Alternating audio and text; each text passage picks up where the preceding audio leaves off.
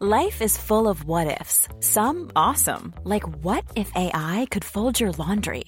And some, well, less awesome, like what if you have unexpected medical costs? United Healthcare can help get you covered with Health Protector Guard fixed indemnity insurance plans. They supplement your primary plan to help you manage out of pocket costs. No deductibles, no enrollment periods, and especially no more what ifs. Visit uh1.com to find the Health Protector Guard plan for you. Hiring for your small business? If you're not looking for professionals on LinkedIn, you're looking in the wrong place. That's like looking for your car keys in a fish tank.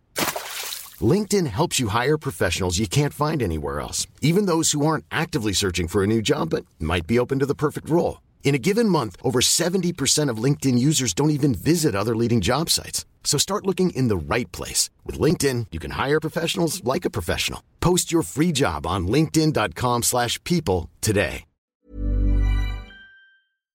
This episode is sponsored by Try Vegan, a vegan meal home delivery service that is nutritious and delicious and makes your life easier. Based out of New Jersey, they deliver throughout the Northeast. Check out more details on their website, tryveganmealprep.com. And you can get 25% off your first order with the promo code LITYOGA. So go vegan.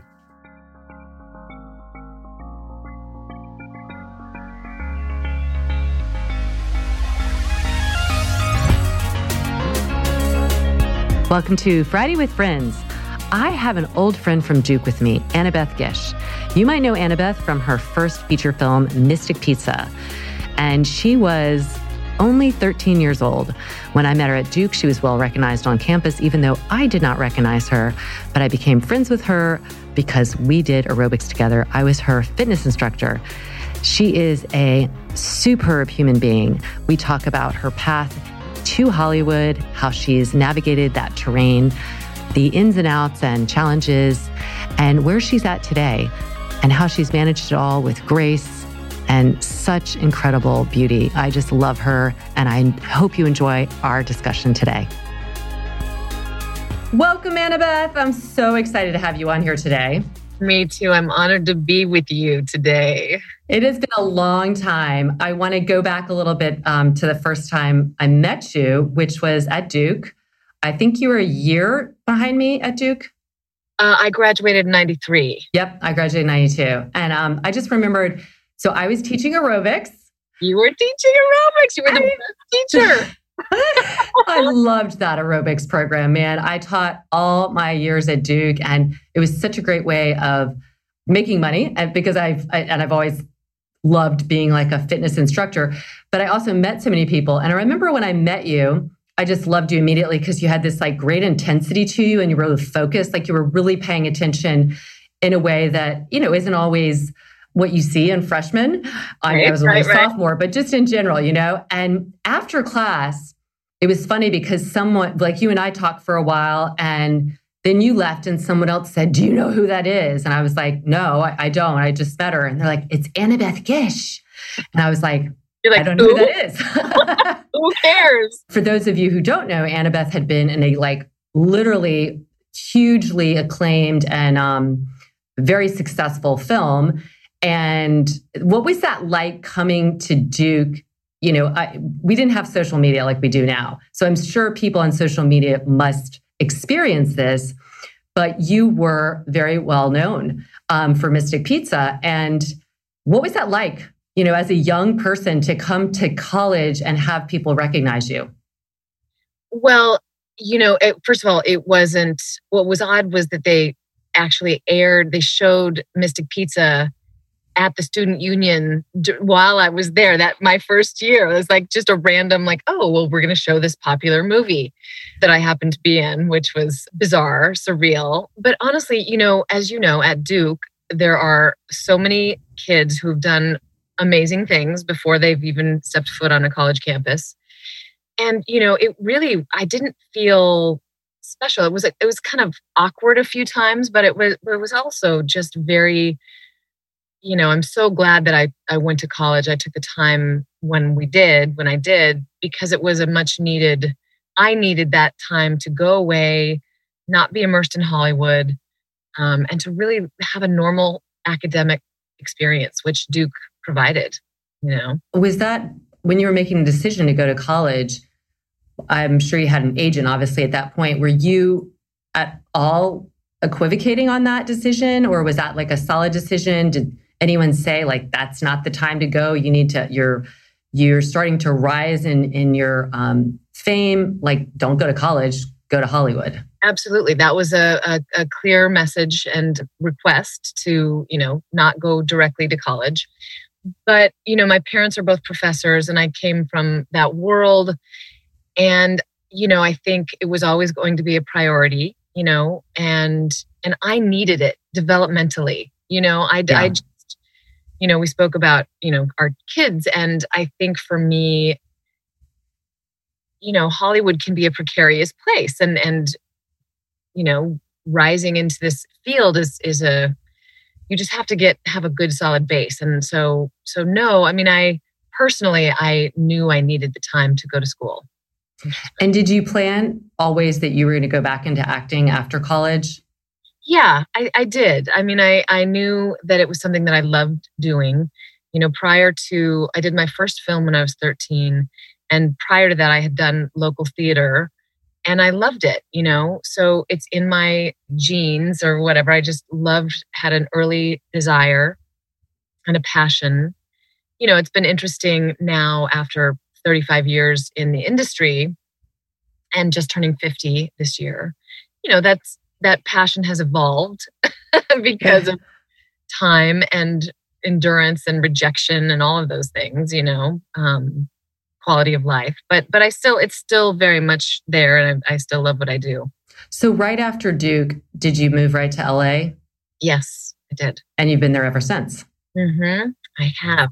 I mean, I know that was a while ago, but what was that experience like to go from college where you had some kind of normalcy to an environment which is both glorified and demonized. I mean, you know, it really there's no there's no middle ground I think in terms of people's perception of Hollywood.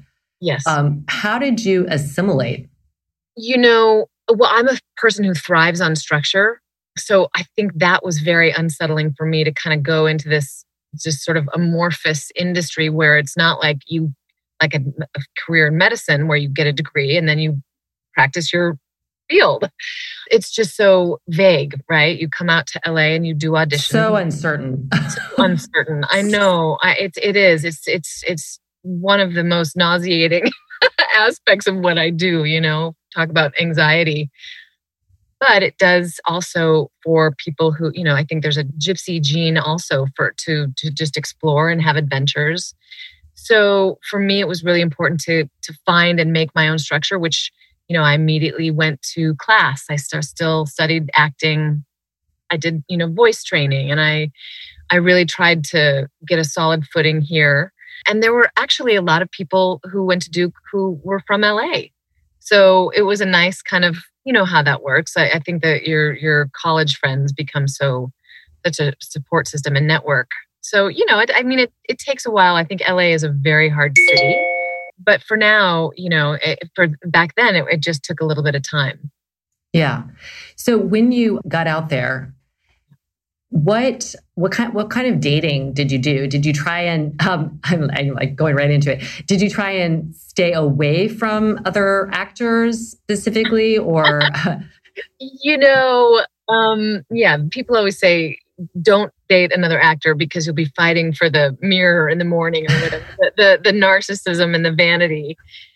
You know, I uh, I think I didn't typically date many actors. Hmm. I yeah. didn't. I kind of um, stayed away from that. now, how did you meet your husband? And is he at all in the industry? I think you were saying he he does something, but he's not an actor. He is not an actor. No, he is a very successful stunt coordinator. Is that how you guys met? We met. We met actually on X Files. So we've been we've been together twenty years now, twenty ish. Yeah. Wow. And um, but although he wasn't working in a stunt capacity on that show. He just happened to know some Chris Carter, the the head of the show, and it was a sort of random meeting, but um, a faded one. Amazing. How long were you on X Files for? Just the last two years. So, oh yes, the season eight and nine. And was that filmed in LA or was it filmed in Canada? The, the two it, for the first seven years of the show, it was filmed in Canada, and then it moved down here. So I joined when it was filming here. And did you date your husband while you were on the show, or did? Yes. Yes. Okay. Yep. yes. Yes. Yeah. Are there any rules and regulations about that, or like I know there's a lot of a lot of I don't want to say red tape, but there's a lot of things that most people aren't aware of in terms of kind of rules and procedures. But what is it like for dating? Oh, well, no, don't you know there are no rules in Hollywood? or there are rules just so you can break them. Yeah. Yeah. No, there, I mean, you know, I think always staying professional is good, but, but he would, you know, visit me on set all the time and, and, he became something what i loved so much about being on that show was again that structure. It's you know you have a at that time when you would do 22 episodes of a show you'd have a good solid like eight months of work and it became a family because you're working with the same people every day and and so uh, that he was just a part of the, the extended family now do you like doing that type of tv show format for acting and for your lifestyle? Or do you prefer doing kind of one offs where it's more like a, a small movie or movie made for TV or something like that? Well, I think there are pros and cons to all. I, like I said, because I do like the structure, I like having a job and I really like the consistency. So when I have done television series, it's been lovely, you know. But the but I haven't ever done like a an NCIS or something where you have, you know, like 15 years of a show that you know i think for some people it could be sort of boring but mm-hmm. but i've always um, really enjoyed that kind of a format. Yeah. So what has been the most di- uh, especially as a woman i would say let's just go right there. What has been the most difficult thing about hollywood as a woman because i'm sure men could speak to maybe something else but i think hollywood is known for being harder for women mm-hmm. Yes, you know, I just uh, we're watching the show Hacks on HBO right now, and there's a brilliant, brilliant monologue that Jean Smart, the actress, has, and it's kind of about she's an aging comic in Vegas, but she says it perfectly, and I think it sums up. You know, it gets harder as you get older, especially for women. I think the aging process is is a, a fun one, a fun ride to to go on, but and that would be my my comment. I think is that women are objectified a little bit more, you know, I would say, than men. And so it was always important to, for me especially, also considering that I wanted to be an intellectual as well, you know, really to not be undervalued for my mind. You know, I was never that, I was never a sex symbol, quote unquote, you know, so that wasn't really an issue.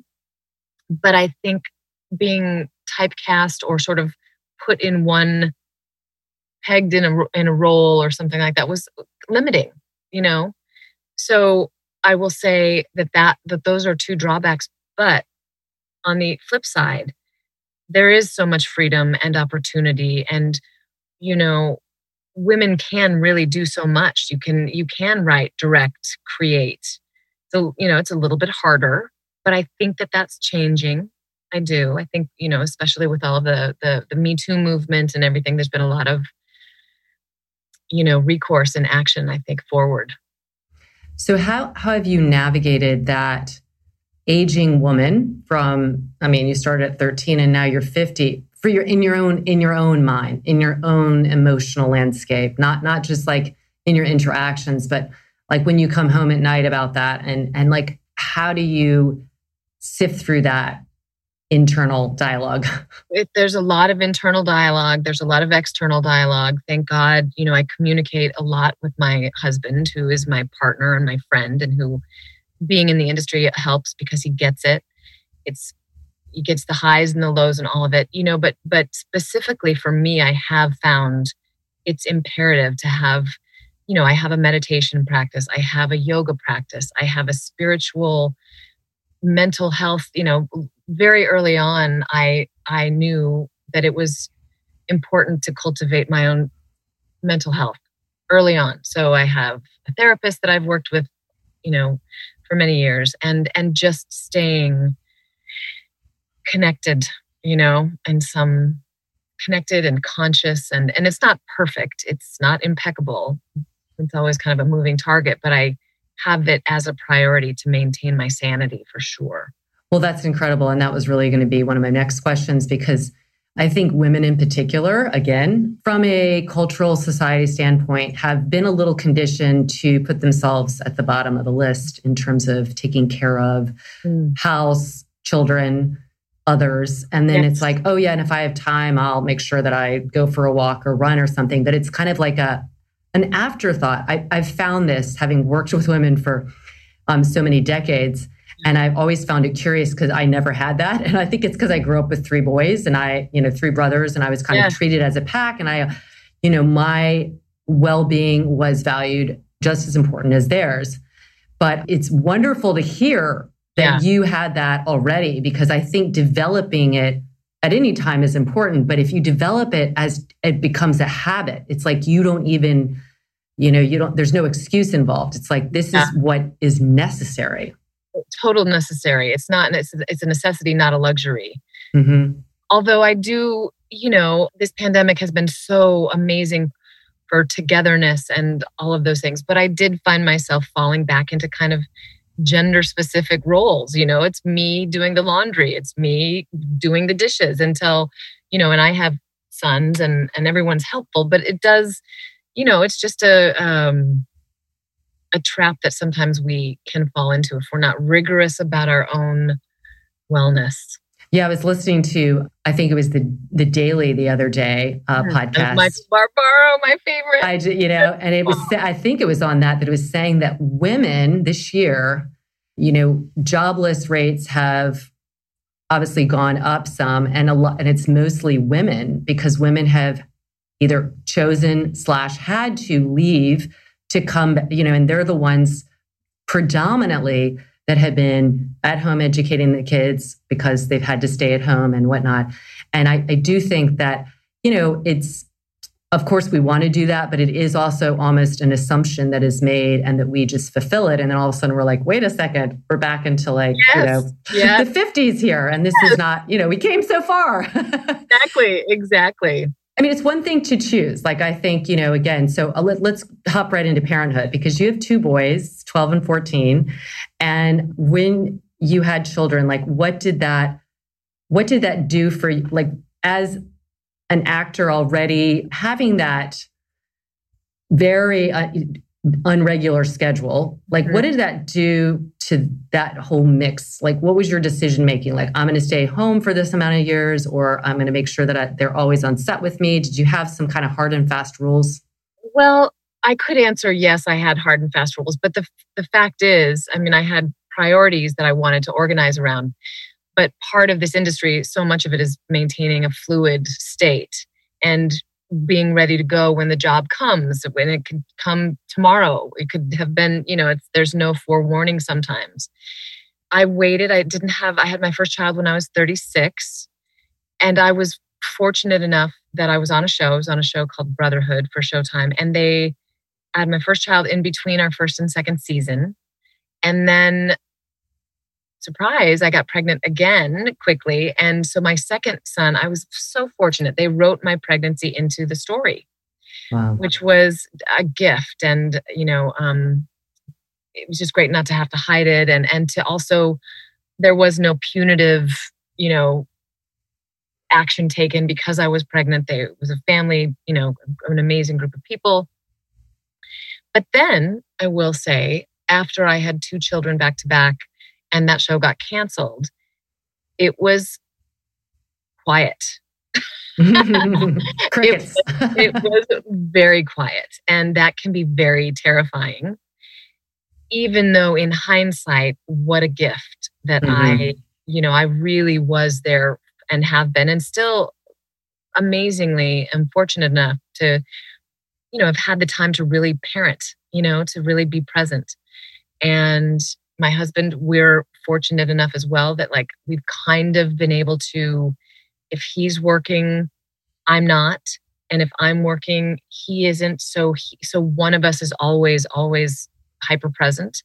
And that's a magical thing to, or to pretend to orchestrate that. There have been, you know, times, but and and in other situations they have always traveled with me. You know, now they're older, 12 and 14, so so they're into their school and their friends and don't want to travel as much with me, but for instance, we just had this glamorous, I'm not glamorous, I shouldn't say glamorous, but this wonderful gift of during the pandemic, I was on a show for Netflix and we all went up to Vancouver for five months. That's pretty glamorous. I think that's okay. I know. I glamorous is a good You can was, say it. I'll say it too. That's wonderful. It was a yeah. gift for sure. Yeah. Just oh my gosh. What's the name of the show so I can look for it? Yep. Uh, it's called Midnight Mass and it will be on um, Netflix in October.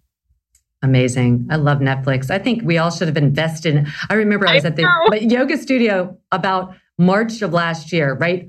Right when it was starting. I remember I closed the studio on March 16th because March 5th, I, I, have ton, you know, I'm in Princeton. I have a lot of smart people in here and a lot of smart people that take yoga from me. And a few of them said, Laura, this shit is going, is getting bad. It's going to be a, and I remember they told me in March, it's going to be a year. And I was like, what? Yeah. They're like, yeah, you better shut this down because it's, it's bad. It's very infectious and it's going to be a year. And one of them, who is an economist, said, we should all invest in Netflix. And I'm like, ah, fine, only paid attention to that. Well, we should I, have invested in Zoom, is what yeah. we should yes. you know? right. I know. It's crazy because I had already been doing Zoom, which was funny because I had never heard of Zoom. And I was doing it for my, I had an online teacher training that I'd already started pre COVID oh, because just recognizing that, you know, most people could not take a month off, go to some place, blah, blah, blah. So if I had it online, because I had much more of an international community, that would be great. So I'd started it in January and then COVID hit. So I, I'd been doing Zooms and all this, and I thought this was, wow, this is such a, you know, modern thing. Yes, and of course, it became every single day, it like became no. so quotidian. yeah, exactly. Yeah. Exactly. But thank goodness for Zoom because it really has, for me this last year, just, it has been a wonderful experience being at home more. Yes. Because um, usually I would be traveling um, right. very frequently. Yeah. I haven't traveled in over a year. And Zoom has really filled the gap of that lack of seeing people and seeing lots of people. So I will, yeah, I'll big plug for Zoom. Yeah, exactly. Yeah. I'll be happy when I don't have to do it every day. But right. okay, so so you're in Vancouver. That must have been amazing. It was, what a was, beautiful city. And it was it was just perfect. It was the autumn, and so the boys would do their virtual school, and then they'd go ride in Stanley Park every you know their bikes, and just that fresh air. And at the time, Vancouver's numbers were super low. You know, they were ahead of us, and now we're they're like waiting for. Va- yeah, it's funny how all around the world it's kind of flip flopped in some ways. Indeed, indeed. So, how have your sons navigated Hollywood? Obviously, they haven't known anything different, but has it ever been strange for them to have parents that are, or at least you're recognizable, to have classmates that I'm sure are children of industry people that are recognizable? Or is that just like when you grow up with it, you don't know any different? You know, uh, we don't talk about it that much. They're oddly, my husband and I remark at how unimpressed they are with what we do. Isn't that wonderful? I, yeah, I mean, it's wonderful also that they don't, neither one of them, I think, wants anything to do with the industry, which is great. I'd rather them choose something that has more reliability um, and structure. Mm-hmm. But I, yeah, I mean, I think it's it's odd sometimes. I'm such an extrovert and a people person anyway, without being famous, that I talk to everybody, right? So my kids are always like, "Mom, just why are you making friends with, you know, the waiter or whatever?" And I because I love people. So I am the same way. My kids right? are like, "Can you just not talk to everybody, mom?" I'm like, oh, blah, blah, blah. I can't imagine when I go back out on a group. I don't know. I think I'm going to like self implode. Yes, yes, yeah, same. But they, you know, I think that that's they know me as, uh, you know, the most unglamorous kind of, you know, in my pajamas, asleep, falling asleep on the couch, you know. So they're not that impressed.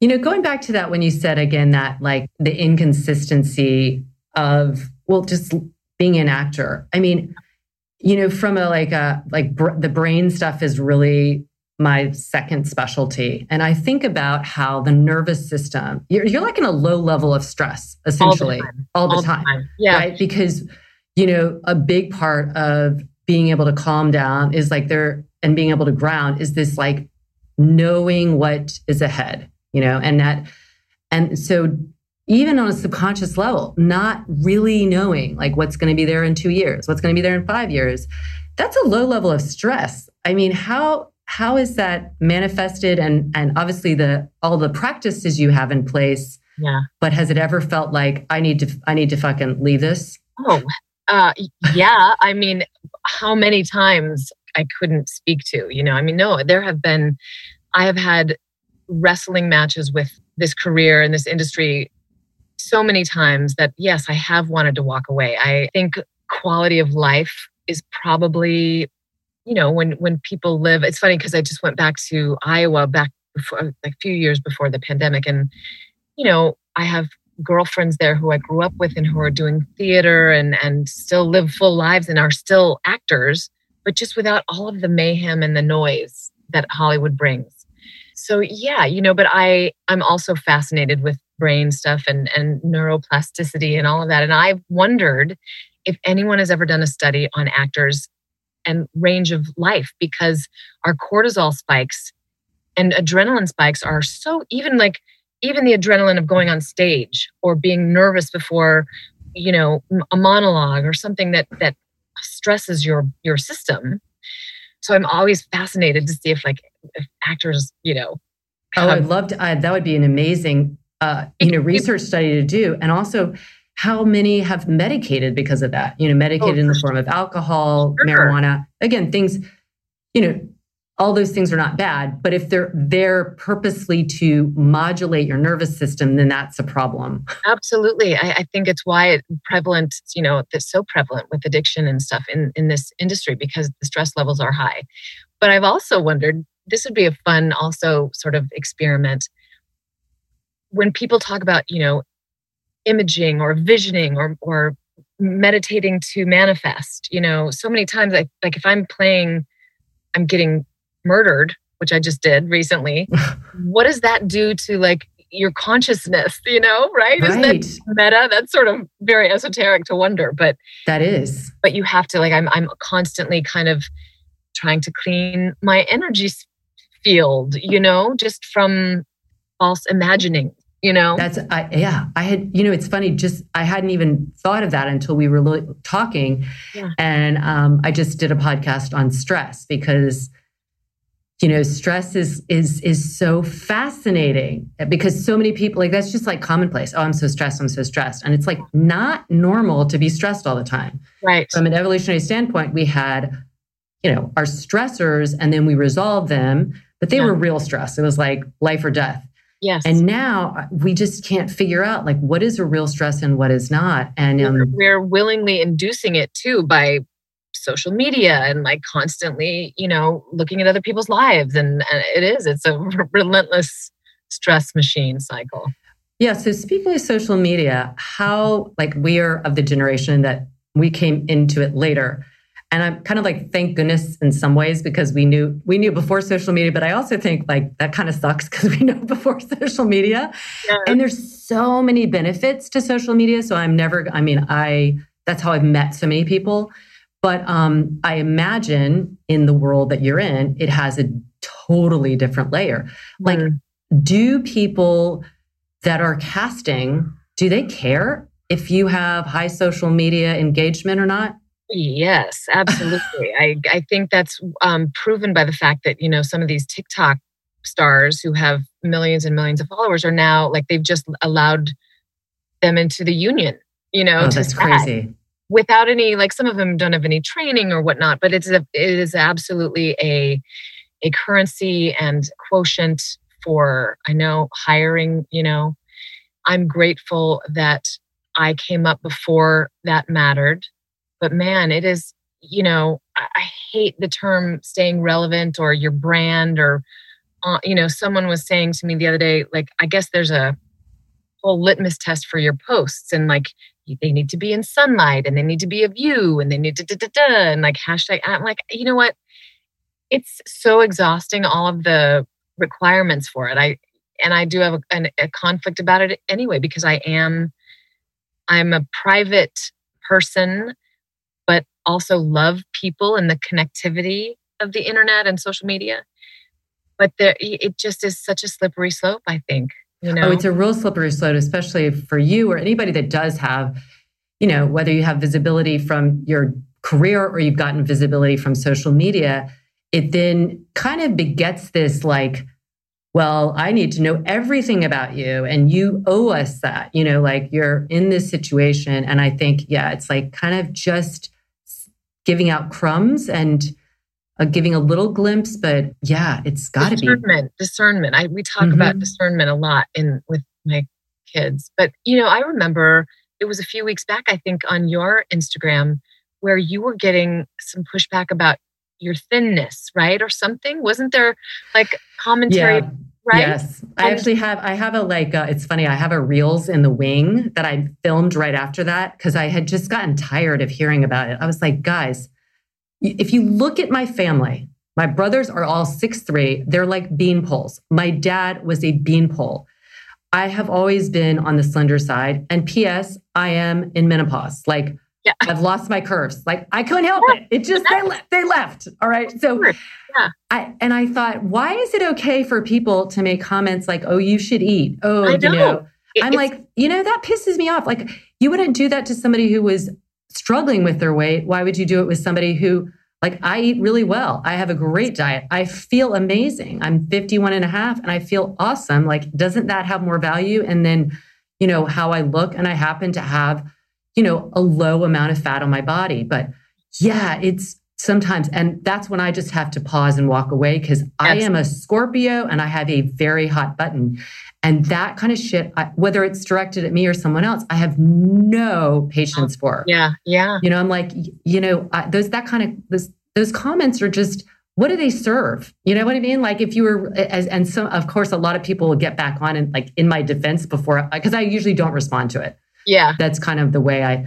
But I did make a little uh, thing about like, you know, I have big ribs. Like they've always been big and small boobs, so like they're they're accentuated, and it's like where first of all why is it that seeing ribs is not is so abnormal now maybe because our society is really skewed to like not you know having a normal weight like i'm actually a normal weight but yes. it looks yes. like i'm underweight because we have such you know huge differences between people who are really really thin and people who are not.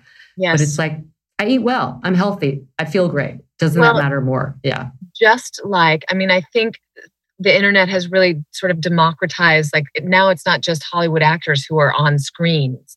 We all are on screens. So therefore and it also so we're all putting ourselves out there but that means we're inviting there there's collateral damage you get the consequence of someone else's mean opinion it's like bullying has become in vogue or something it's just astonishing yeah me. and i'm like there's a part of me for the i mean 99% of my engagement is so positive and so wonderful. Yes. And, you know, some of it might be that the people that are really like trolling are just not even finding my page. They have many other people they could go to. Right. But I do, yeah, it's, I do just wonder. I, I think in general, social, social media has just invited that. Like you can just say anything to anyone and about parenting. I can't even imagine having young kids now. And, and again, I'm so grateful.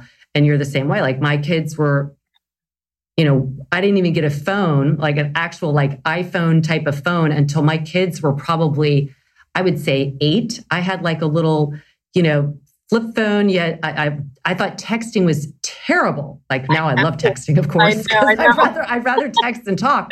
But yeah. I was the opposite at first. It's funny how you flip. Like I'm like, this is so rude. How could somebody just want to talk to me? What, you know, and I just, but I can't imagine like putting your baby out there doing like that on social media and then having any kind of remarks about how you parent, you're right. taking your child to a restaurant, you're not doing, you know, it's just, yeah. Parents are a, their own like pit bulls. Yes, for sure. Pit bulls are nice, by the way. Don't don't yes. anybody attack yeah. me. I love pit bulls. It's right, people. Right. People are the problem. That's right. yeah.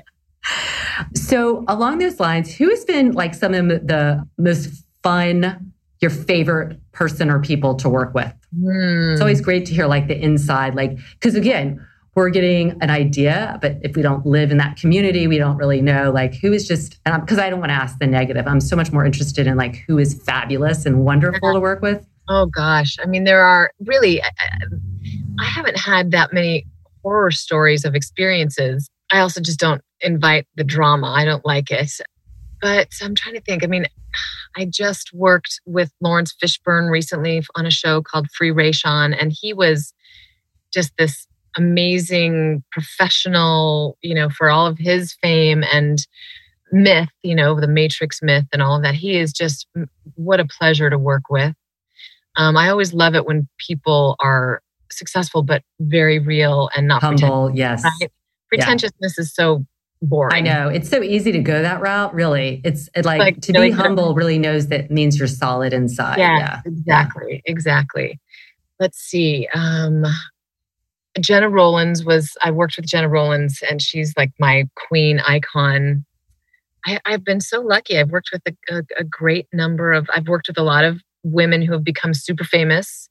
You know, I've worked with Angelina. I've worked with Ashley Judd. I've worked with Julia uh, Cameron, many, many, many women who, you know, have eclipsed me in, in, in, but, but also to their credit, they have this chromosome or gene or whatever that is, that is, um, transcendent, you know, that, mm-hmm. that really, and I think charismatic and all of that. And plus the fact I haven't ever really just wanted it that much, you know? That seems to get to that level seems like a, a, burden. And I mean, obviously, there's lots of pluses, but the burden of not having, not being able to walk out yeah, and not and be free, yeah. you know, yeah. to really feel that. So sure. I think actually you're probably in the best position because you could, you know, be recognized, but you're not going to be like stalked. totally. It is. It's a it's a genuine anyone who does recognize me has a genuine kind of they know me from something specific and or you know but but i i you know i'm very low profile. Nobody you know it's nice. I, I am grateful for it too. Yeah now you're you've gotten um, how long have you been doing voiceovers? Because i imagine that's just like a fabulous way to oh, gosh it's my favorite expand thing. your repertoire yeah. Oh yes it has been a gift. I started doing voiceovers i think about four years ago but now it's just been such a gift because it is especially during the pandemic i was i can record from home and like we all have right? Like we're all mm-hmm. learning tech and microphones and all of those things but but for me i think you know one thing that i wish i might have like an alternative career would have been to be like i love npr and i listen to radio so much public radio and and I've always wanted to be like Scott Simon or Mary Louise Parker or whatever. Um, is Mary Louise Kelly? Yes. Kelly, yeah. Um, Mary Louise Parker's cool too. that's right. She's amazing too. Yes. But I, but I love there's a beauty in using your voice as an instrument that is eh, subtle nuances and it's just so fun you know yeah, really- terry gross came to uh-huh. princeton yes. and i went and saw her and it's like she has i mean talk about a major fan base but yes. it's so funny to finally see her face you know it's to to know somebody only by the voice is incredible. It's very intimate and then all of a sudden you're like wait there's a face that goes with that it was it was almost a little strange yeah like Michael Barbaro, right? Yes, yeah, you know? so beloved, so yes. beloved. Um, yes. So I think you could still do that, no problem. Yeah, I'm NPR. I, call call Annabeth right now. exactly. yes, pivot. So, just ending here, anything else besides being on NPR? Any other like really major dreams, goals in the future? Could do nothing with of acting. I'm just curious. Like, oh well, yeah. I mean, I have. um I've adapted a novel, a YA novel, and I've written a screenplay that I am hopefully going to direct. So I'm hopefully going to direct my first feature. Can you tell us which YA, or is it under wraps? You can't. No, no, no. It's it's a mm-hmm. wonderful novel called Wolf Hollow by Lauren Wolk, and it is a beautiful young coming of age story about a young girl in the 40s with who befriends a war veteran hero, and it's such a beautiful story. It's, it, you know, it's not. It's an intimate film. It's not a Marvel tentpole kind of thing. It's just, i I'm very much looking forward to stepping into that new realm. That's incredible. So, have you directed before? No, I haven't actually. But after 35 years of being directed and countless. You kind of um, know the drill. well, I feel really ready to do it. You know, I've I've been a sponge forever and constantly learning. And and i think um, you know i'm 50 now and my kids are getting older and i'm curious to step behind the camera. I think that's i think that's a natural path for so many especially the uh, the intelligent actors. I think they want okay. to diversify because it makes it just makes their own profession richer to have Absolutely. like yes. you know be different uh people in the boat. Yeah exactly exactly. And i think you know to take ownership of so much of acting especially in film and tv not theater your performance isn't your own you know it becomes the the the director and the editor and all of those things so so i'm really ready to take ownership of of my voice and and um, my vision Oh, well, I can't wait for that. I can't wait for your Netflix thing and so much more. I can't wait to see you the next time I come out to LA. I'll definitely have no, to. Please, yes. Because Jen Pastiloff, right? Like yes. you guys what a small world. I know. It's so fun. How do you guys know each other? Just through, I think I remember when she worked at the newsroom and then I read her book of like, and she just amazing. She does so, so, such amazing work out here. She is one of my dearest friends. And we met 10 years ago on a yoga retreat. And it's so, yeah, we were both co hosting a retreat. And, and we oh. talk about how we were like, is she going to be on the same retreat as me? And then we just ended up loving each other. It was it was oh, just a great example of just women lifting women up, and we visited each other and all that. And yeah, yeah, I'll definitely visit her. She just moved to Ojai, so yeah, yeah, but they're all close close yeah. by. Yeah. Where can people find you about? I mean, this will all be in the show notes, but your Instagram. Do you have your own um, website? I uh, I'm on Instagram. It's Annabeth underscore Gish. I'm on Twitter at Annabeth Gish, and um, let's see, I uh, I have a Lifetime movie that's airing uh, June fifth called Gone Mom. Oh, it's about the the disappearance and death of Jennifer Farber Dulos. Do you know this this tragic? Story? I don't know this story, but is this the one you were that she was murdered and you had to be murdered? Oh, jeez. Yes, yes, yes. So so so sad and tragic.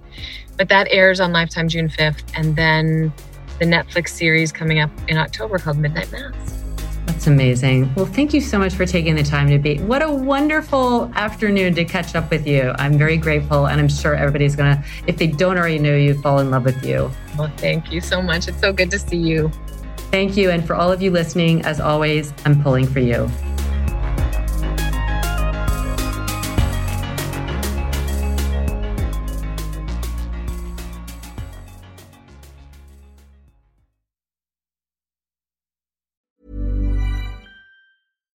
Deserves the best, and there's no better place to shop for Mother's Day than Whole Foods Market. They're your destination for unbeatable savings, from premium gifts to show-stopping flowers and irresistible desserts. Start by saving 33% with Prime on all body care and candles. Then get a 15-stem bunch of tulips for just $9.99 each with Prime. Round out Mom's menu with festive rosé, irresistible berry chantilly cake, and more special treats. Come celebrate Mother's Day at Whole Foods Market.